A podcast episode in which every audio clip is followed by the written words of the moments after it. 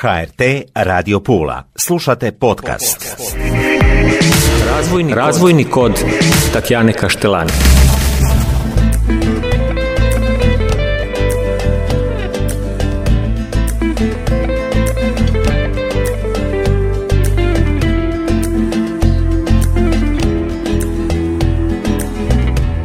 Dobro mi došle, poštovane slušateljice i slušatelji. Evo nas u još jednoj emisiji. Govorimo, kao što smo čuli, o razvoju. Izuzetna čast. Današnja moja gošća je gospođa Nataša Ilić-Agatić, profesorica iz Pulske osnovne škole Kaštanjer, nastavnica hrvatskog i italijanskog jezika i dobitnica nagrade Ivan Filipović 2001. godine za izniman doprinos u području osnovnog školstva. Nataša, dobro mi došli, odnosno dobro mi došla. Hvala najljepše Tatjana vama i vašem e, studiju na evo pozivu za ovo gostovanje. Evo, drago mi i veselim se što sam danas ovdje s vama. Povod našeg današnjeg razgovora je jedan datum koji je izuzetno velik za cijeli svijet i važan i povijesni datum budućnosti i sadašnjosti jer od njemu treba e, pričati i sam datum odnosno činjenice koje su vezane uz njega samo po sebi podrazumijevaju razvoj. Dakle, korak e, po korak osvještavamo to kroz generacije i kroz e, nacije, da tako kažemo. Tako 27. siječnja, dan sjećanja na žrtve holokausta. Zašto 27. prvi i povijest, ali ne samo povijest, reći će nam to Nataša, zato što govorimo o obrazovanju, Nataša, naša prosvjetna djelatnica koja je ostavila velik trag na naše školstvo. Za početak red je da pitam ipak prije ovih težih tema Nataša kako ste i kako je u razredu? Hvala na pitanju Tatjana. Radno, u razredu je radno, u životu je radno, živahno, živopisno, u svim bojama, u svim tonovima. Evo, hvala na pitanju. Drago nam je to znanje, obrazovanje i prenošenje znanja, kada je u pitanju ovako težak datum, ja ću ga tako nazvati, što su one osnove neke koje treba znati? Koje treba svaki građan, evo jedan prosječan građanin Hrvatske za početak znati? Evo, hvala na pitanju. Jako ste, jako ste dobro postavila pitanje. Mislim da je ono što svaki građanin, neovisno o svom stupnju obrazovanja, treba znati, a to je samo jedna riječ, istina, činjenica ono što se dogodilo i što mi apsolutno ne možemo negirati makoliko se trudili. E, Međunarodni dan sjećanja na žrtve holokausta je dan sjećanja kojim se želi u stvari podsjetiti na sve žrtve nacističkih režima tijekom drugoga svjetskog rata. On se održava 27. siječnja upravo na dan kada je 1945. godine i oslobođen najveći koncentracijski logor Auschwitz-Birkenau. E, obveza Hrvatske je i bila u 2023. godini, e, posebno u kontekstu našeg predsjedavanja Međunarodnim savezom za sjećanje na holokaust, ustrajati znači, na razini države u borbi protiv govora mržnje, antisemitizma i iskrivljavanja istine. Toga dana, 27. siječnja, dakle, obilježavamo dan sjećanja na žrtve holokausta, ali i na sve zločine, ja bih rekla, protiv čovječnosti, na dan sjećanja protiv svih genocida koji su se dogodili i koji se diljem svijeta događaju. A događaju se. Događaju se. Toga trebamo biti svjesni. Apsolutno da. Povijest je nešto što je ciklički povezano. Nažalost povezuju se i ponavljaju se i neki ružni događaji, ali ono što uh, učenici posebno trebaju znati, a to je istina što se dogodilo, zašto se dogodilo i koje je uzroke i posljedice ostavilo na ovaj svijet i na ovo čovječanstvo. Puno je svjedoka koje nam još uvijek ipak mogu mogu pričati o tim razdobljima, njihova su svjedočanstva izuzetno teška. Tako je. E, kako djeca doživljavaju sve to i na koji način im to sve treba prenositi? Pa nažalost generacije i vrijeme kako odmiče sve manje i manje je tih naših glasova sjećanja. Mhm. E, vremenski se odmičemo i to su nam, ja bih rekla, posljednji glasovi, posljednje generacije koje mogu još živopisno ispričati svoju priču. Ako se ta priča ne prenosi, ako se ta priča ne zabilježi, ako se iz te priče ne, ne, ne, ne stvori kontekst učenja, mi smo zauvijek izgubili dio prošlosti, dio, ja bih rekla, brisanja kolektivne memorije ili osobne memorije. Uh, ona svjedočanstva koja postoje su vrlo jaka, vrlo snažna, vrlo su i dramatična, vrlo su slikovita, vrlo su i realistična. E, I djeca na njih jako dobro, ja bih rekla, reagiraju jer donose kroz osobno viđenje osobe koja nije broj. Znači osobe koja je ime, prezime, koja ima svoj identitet, e, koja ima svoju obitelj i kroz osobnu priču učenici u stvari se povezuju kako je ta osoba i prije strašne situacije na primjer odlaska i odvođenja u koncentracijski logor imala svoj život, živjela život kakav živimo i mi danas. I na taj se način učenici povežu i naši, e, naši svjedoci prošlosti ne postoje više kao brojevi. Oni tada postanu ljudi sa svojim imenom, prezimenom i svojim osobnim integritetom. I svi apsolutno imaju jednaka prava. Apsolutno. Apsolutno. Ljudska prava mi e, kroz edukaciju, odnosno poučavanje o holokaustu, apsolutno se dotičemo i aktivnog građanstva, i tolerancije, i ksenofobije, e, i govora mržnje, i uh, fake newseva raznih i govora mržnje na društvenim platformama. Dakle, e, možemo se vrlo lako povezati sa svim ovim iskrivljavanjima bilo kojih povijesnih činjenica ili informacija koji e, svjedoci smo događaju se i dan danas. Upravo tako to što ste nabrojili, to je naša realnost, stvarnost. Kako među ljudima odraslima, nama, tako i među djecom. Puno je nasilja, puno je zlih misli, da tako kažemo, netolerancije. Dakle, ovo je datum koji se u stvari istovremeno prenoseći ta svjedočanstva je simbol ali i borba protiv takvih stvari. Naravno, jer e, ako se ne prisjećate, onda ne, ne možete e, saznati nikad tu snagu koja se u stvari dogodila. Mi, mi, samo, mi samo tu jednu sinergiju kolektivne memorije moramo prenositi dalje, poučavati djecu e, da ta povijest ima svoju povijesni kontekst, naravno, dakle povijesni kontekst je nešto izvan čega mi ne možemo ići, ali da su stradali svi ljudi koji su imali ime, prezime, nisu bili brojevi. E, ono što je holokaust u stvari bio, holokaust je vrhunac zamračenja, ja bih rekla ljudskog uma, vrhunac zamračenja ljudske povijesti. To je drugo ime za mržnju, to je drugo ime za nepravdu, okrutnost, nevine žrtve, patnju.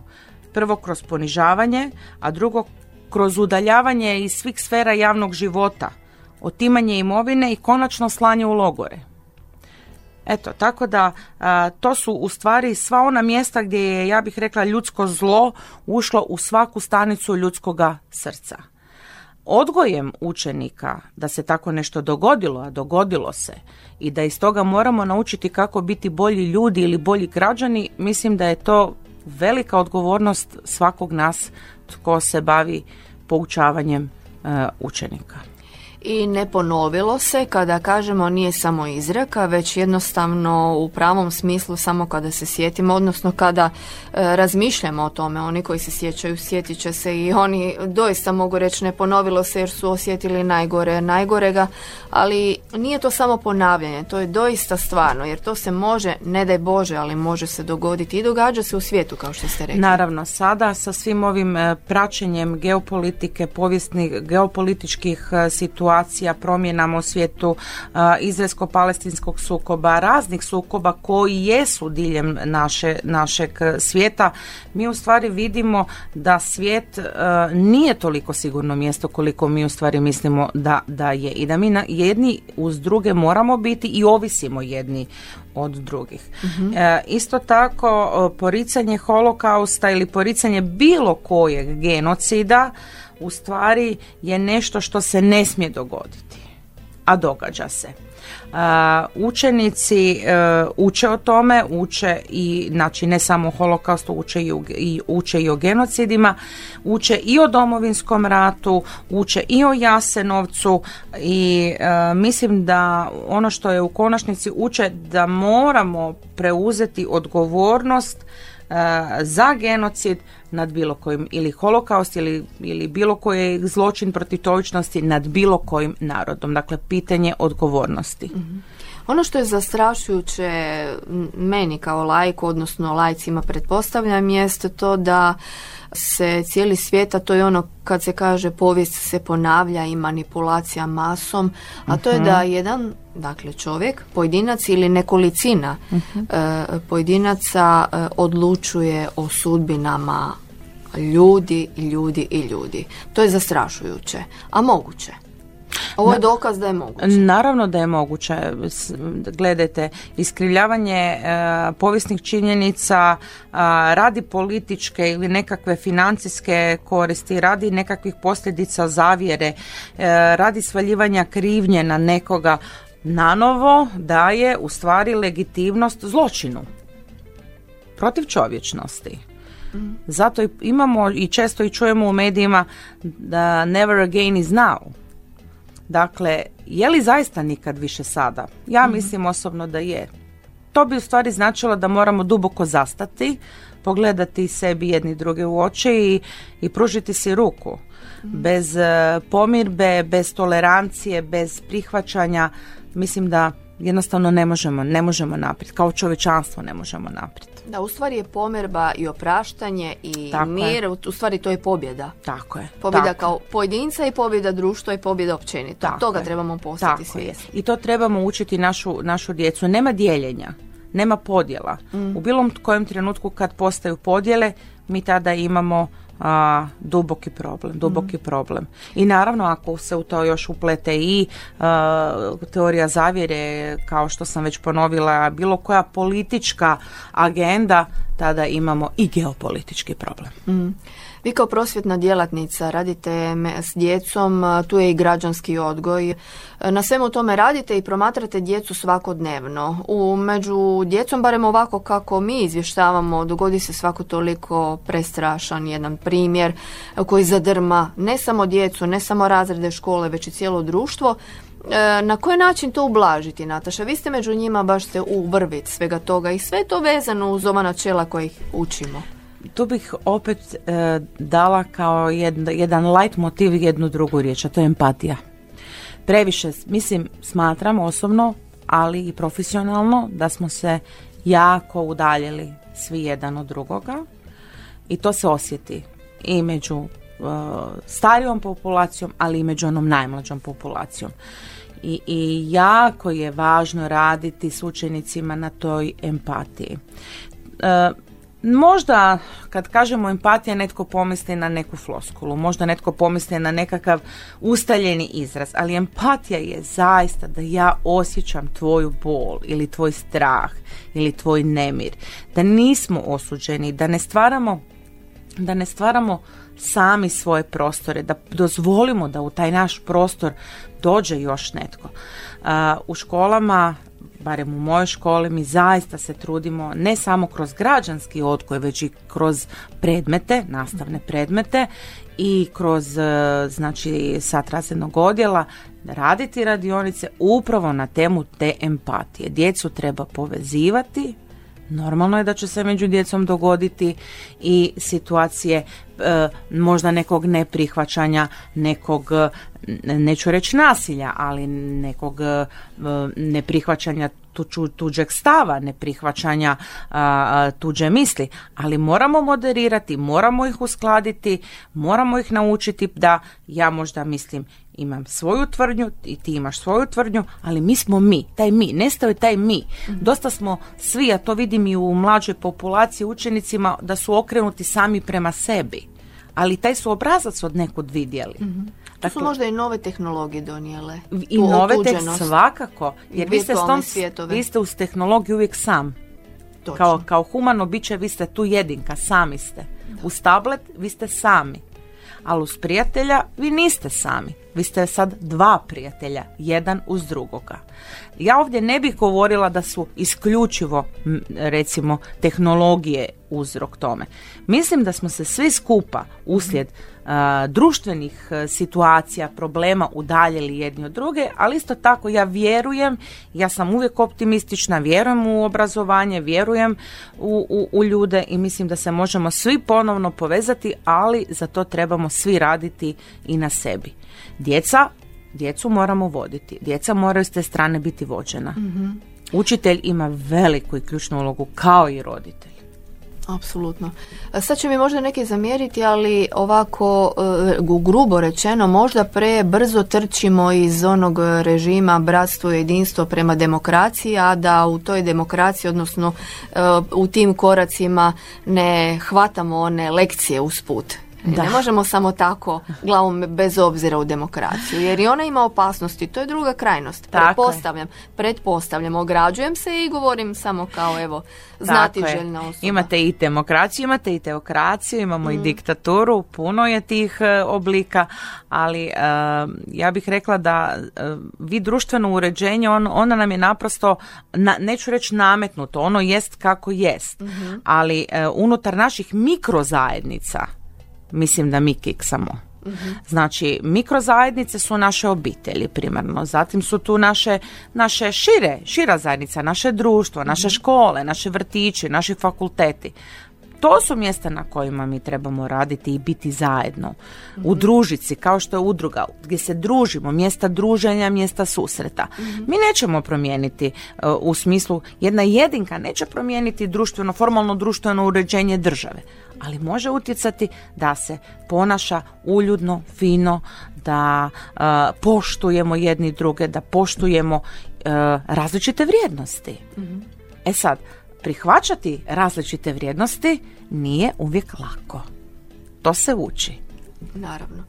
Treba li možda roditelje odgajati i roditeljima ponuditi neki tečaj kako bi oni što bolje u stvari mogli osvijestiti sve to i prenijeti na djecu u ovom vremenu bez vremenu u kojemu cijeli dan prođe u roku od odmah Dakle, treba imati vremena za djecu i ispravno im to prenijeti, a imamo, imaju li roditelji za sebe vremena da to osvijeste? Znam da je pitanje malo onako, ali... Lijepo ste to detektirali, jer je sve kauzalno, kauzalno je sve povezano. mm Dakle, ako govorimo o vremenu, ja sam i sama roditelj, tako da govorim i iz kuta roditeljstva, znači mogu se i odmaknuti iz profesionalnog kuta, ali kao dugogodišnji prosvjetni djelatnik vidjela sam, gledajte, roditelji su uvijek roditelji, djeca su uvijek djeca. Mijenja nam se taj kontekst vremena, tog vorteksa, svega što se događa oko mhm. nas.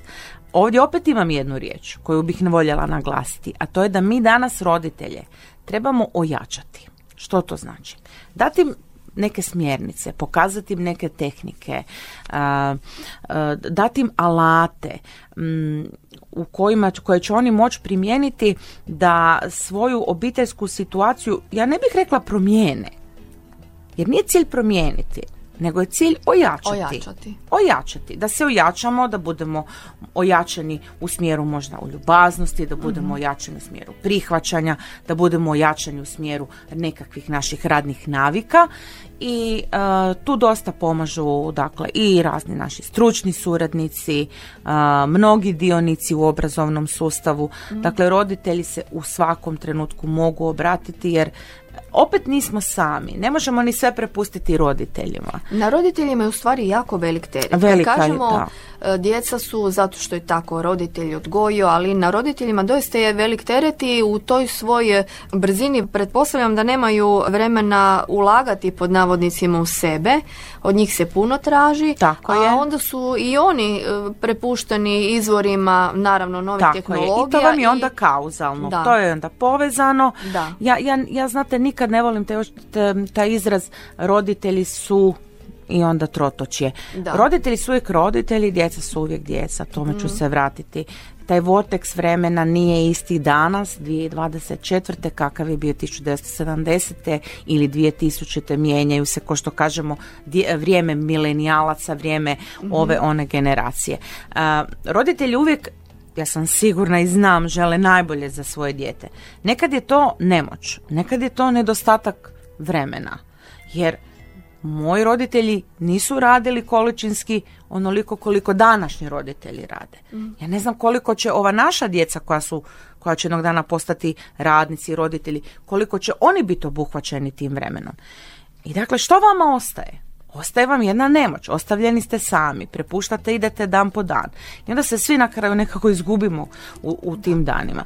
Zato smatram da ne možemo promijeniti, svatko gledajte u svojoj obitelji, ima svoj obiteljski stil, ima svoje obiteljsko uvjerenje, ali da možemo roditelje ojačati, možemo im pomoći, osnažiti ih kako da se oni postave u nekim zadanim uvjetima u rješavanju nekakvih situacija komunikacijskih i odgojnih, to možemo. I tu moramo mi kao škola punopravno uh, dati podršku roditeljima. I udruge naravno, i ustanove, a naravno da i roditelji onda s druge strane to trebaju gledati ne na nešto kao nametnuto, ne na nešto što mi sada moramo, već na zaista riječ podršku. Djeca gledaju roditelje, primaju i upijaju od roditelja, dakle dobre i radne navike među roditeljima, dobro ponašanje i empatija kao što ste rekli. Dakle, to su neke osobine koje bi trebale biti Da. vidljive u svakoj obitelji. Da, u ovim teškim vremenima ima ona jedna rečenica da izraz da teška vremena stvaraju slabe ljude, a, a dobra vremena a, stvaraju suprotno znači ljude. E sad, živimo, u kakvom vremenu mi živimo, to sad svatko može gledat sam za sebe. Ja smatram da e, e, živimo dobro, u smislu ne oskudijevamo, znate. I onda teško je nekad e, opisati i objasniti taj nedostatak nečega, jer te mlade generacije naprosto to ne mogu znati. Teško im je. Teško im je saživjeti se u tu ulogu. To je jako teško. Koliko god mi mislimo i mislimo, pa zamisli. Pa teško je i zamisliti. A, naravno da se uloge preslikavaju. Pa ja sebe nađem u nekoj preslikanoj ulozi svojih roditelja. A, mislim da u svemu tome ipak trebamo biti svoji i da trebamo biti dosljedni i da trebamo biti odgovorni i empatični i ukoliko griješimo, a ljudski je griješiti i svi smo samo ljudi, onda trebamo apsolutno preuzeti odgovornost i za ono što nismo možda dobro napravili. I treba biti educiran, kako roditelj, tako i profesor. U prenošenju vrijednosti o kojima danas govorimo i profesori, odnosno nastavnici, educiraju se, rade na tome. Intenzivno. Naravno, naravno kako i živimo u tom intenzivnom vremenu, kako ga ja nazivam vortex vremenu, a, sve je veća potreba za edukacijom učitelja, odgajatelja, stručnih suradnika, dakle ajmo reći cijele nekakve obrazovne vertikale i roditelja i učenika, cijeli taj, cijeli taj jedan, jedna, jedna povezanost svih nas koji smo u, u- svemu tome i medija na kraju krajeva kako pristupati nekim osjetljivim temama i mislim da svi skupa trebamo učiti jedan od drugih i mislim da ne smijemo nikad zaboraviti da smo mi samo ljudi. Znači ljudi koji, ja uvijek kažem svoje djeci, imate pravo i na pogrešku.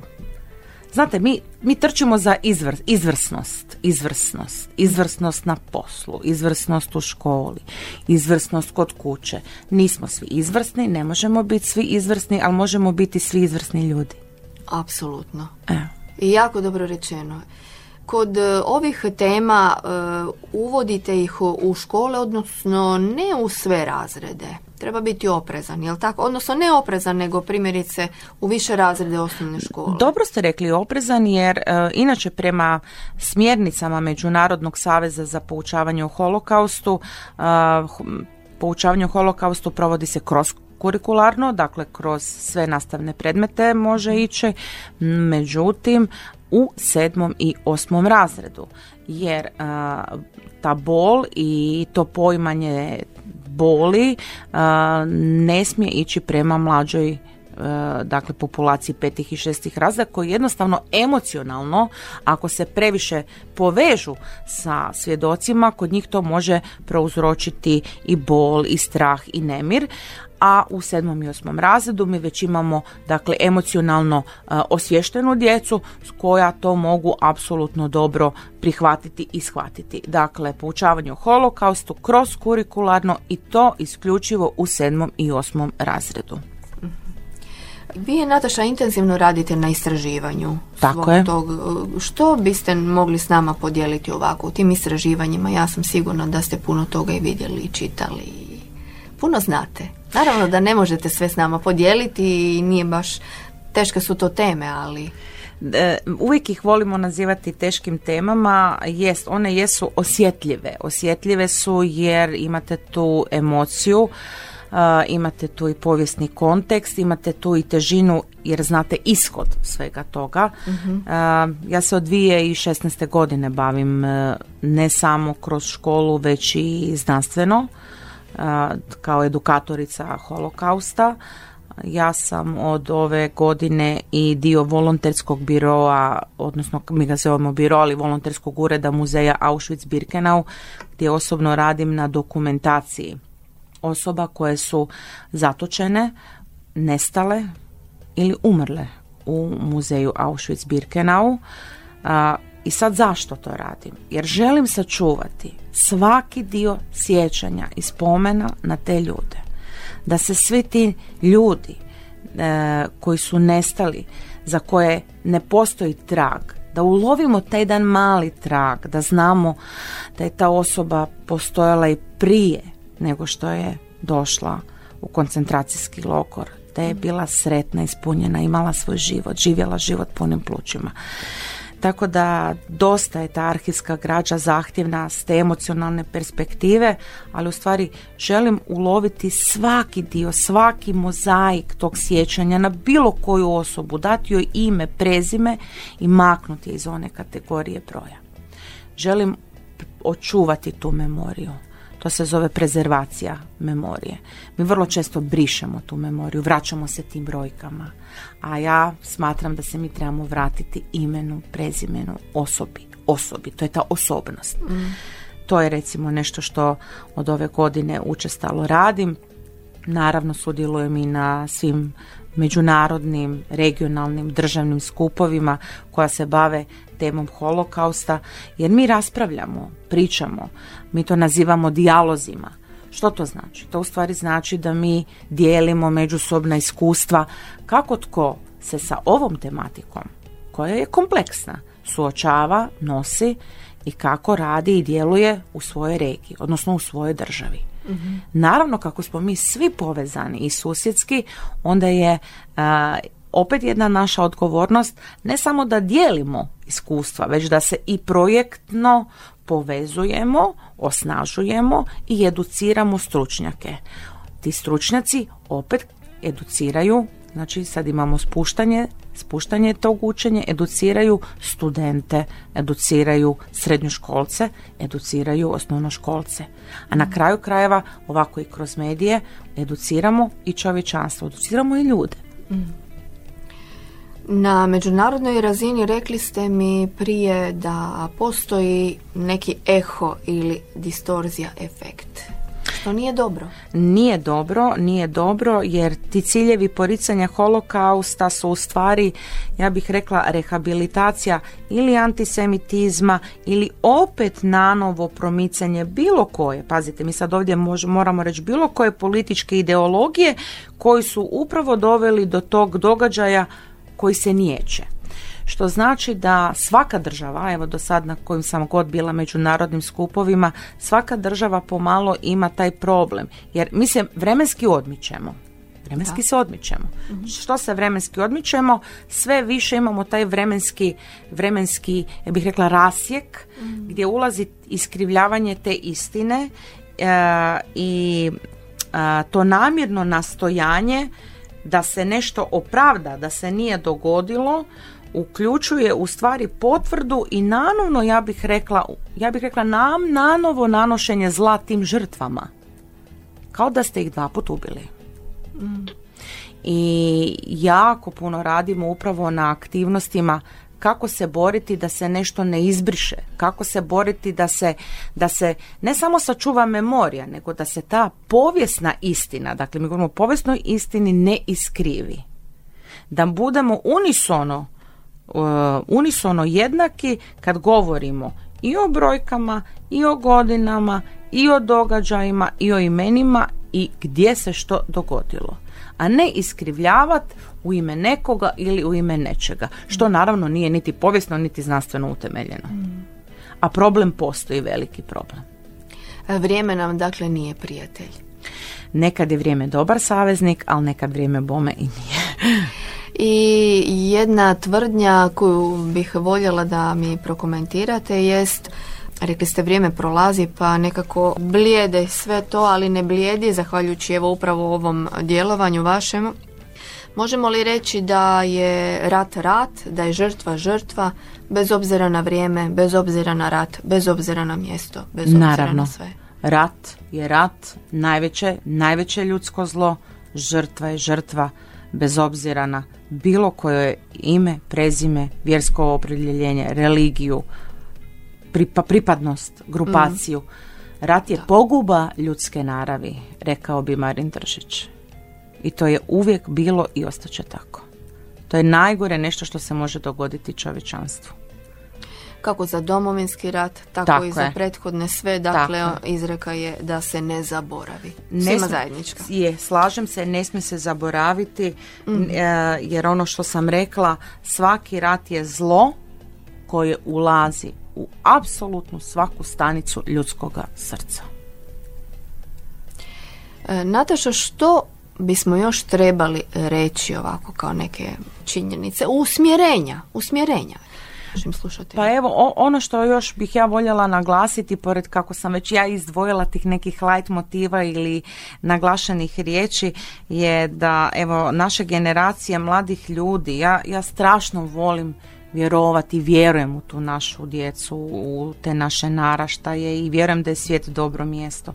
Voljela bih naglasiti da je svijet budućnosti, kako ga ja vidim i što se tiče naših učenika i djece, svijet u kojem će vladati dijalog. Znači razgovor. I gdje će taj dijalog i to međusobno poštovanje biti temelj i trajni zalog mira. Nataša, hvala najljepša. Znači, istina, empatija, odgoj, Tako je. zajedništvo Tako je. i naravno samo zajedničkim djelovanjem i prenošenjem znanja i od mladih do svih svih e, i tu smo i mi da educiramo i da prenosimo upravo. Tako je, jer znanje nisu samo faktografije, znanje je i dijalog. Znanje je i tolerancija, znanje je i prihvaćanje i to je trajni zalog ljudskoga mira. Hvala najljepša. Hvala vama najljepše. E, drugi put govorit ćemo naravno i o građanskom odgoju u školama. Imamo puno tema, Nataša, Je. koje bismo trebali proći. Je. Hoćemo, hoćemo. A, za sad vam zahvaljujem. Hvala što ste došli i podijelili s nama ove izuzetno važne stvari i naravno vrlo skoro se i slušamo. Hvala vama na pozivu. Do slušanja. Do slušanja. Razvojni, Razvojni kod Tatjane Kaštelani.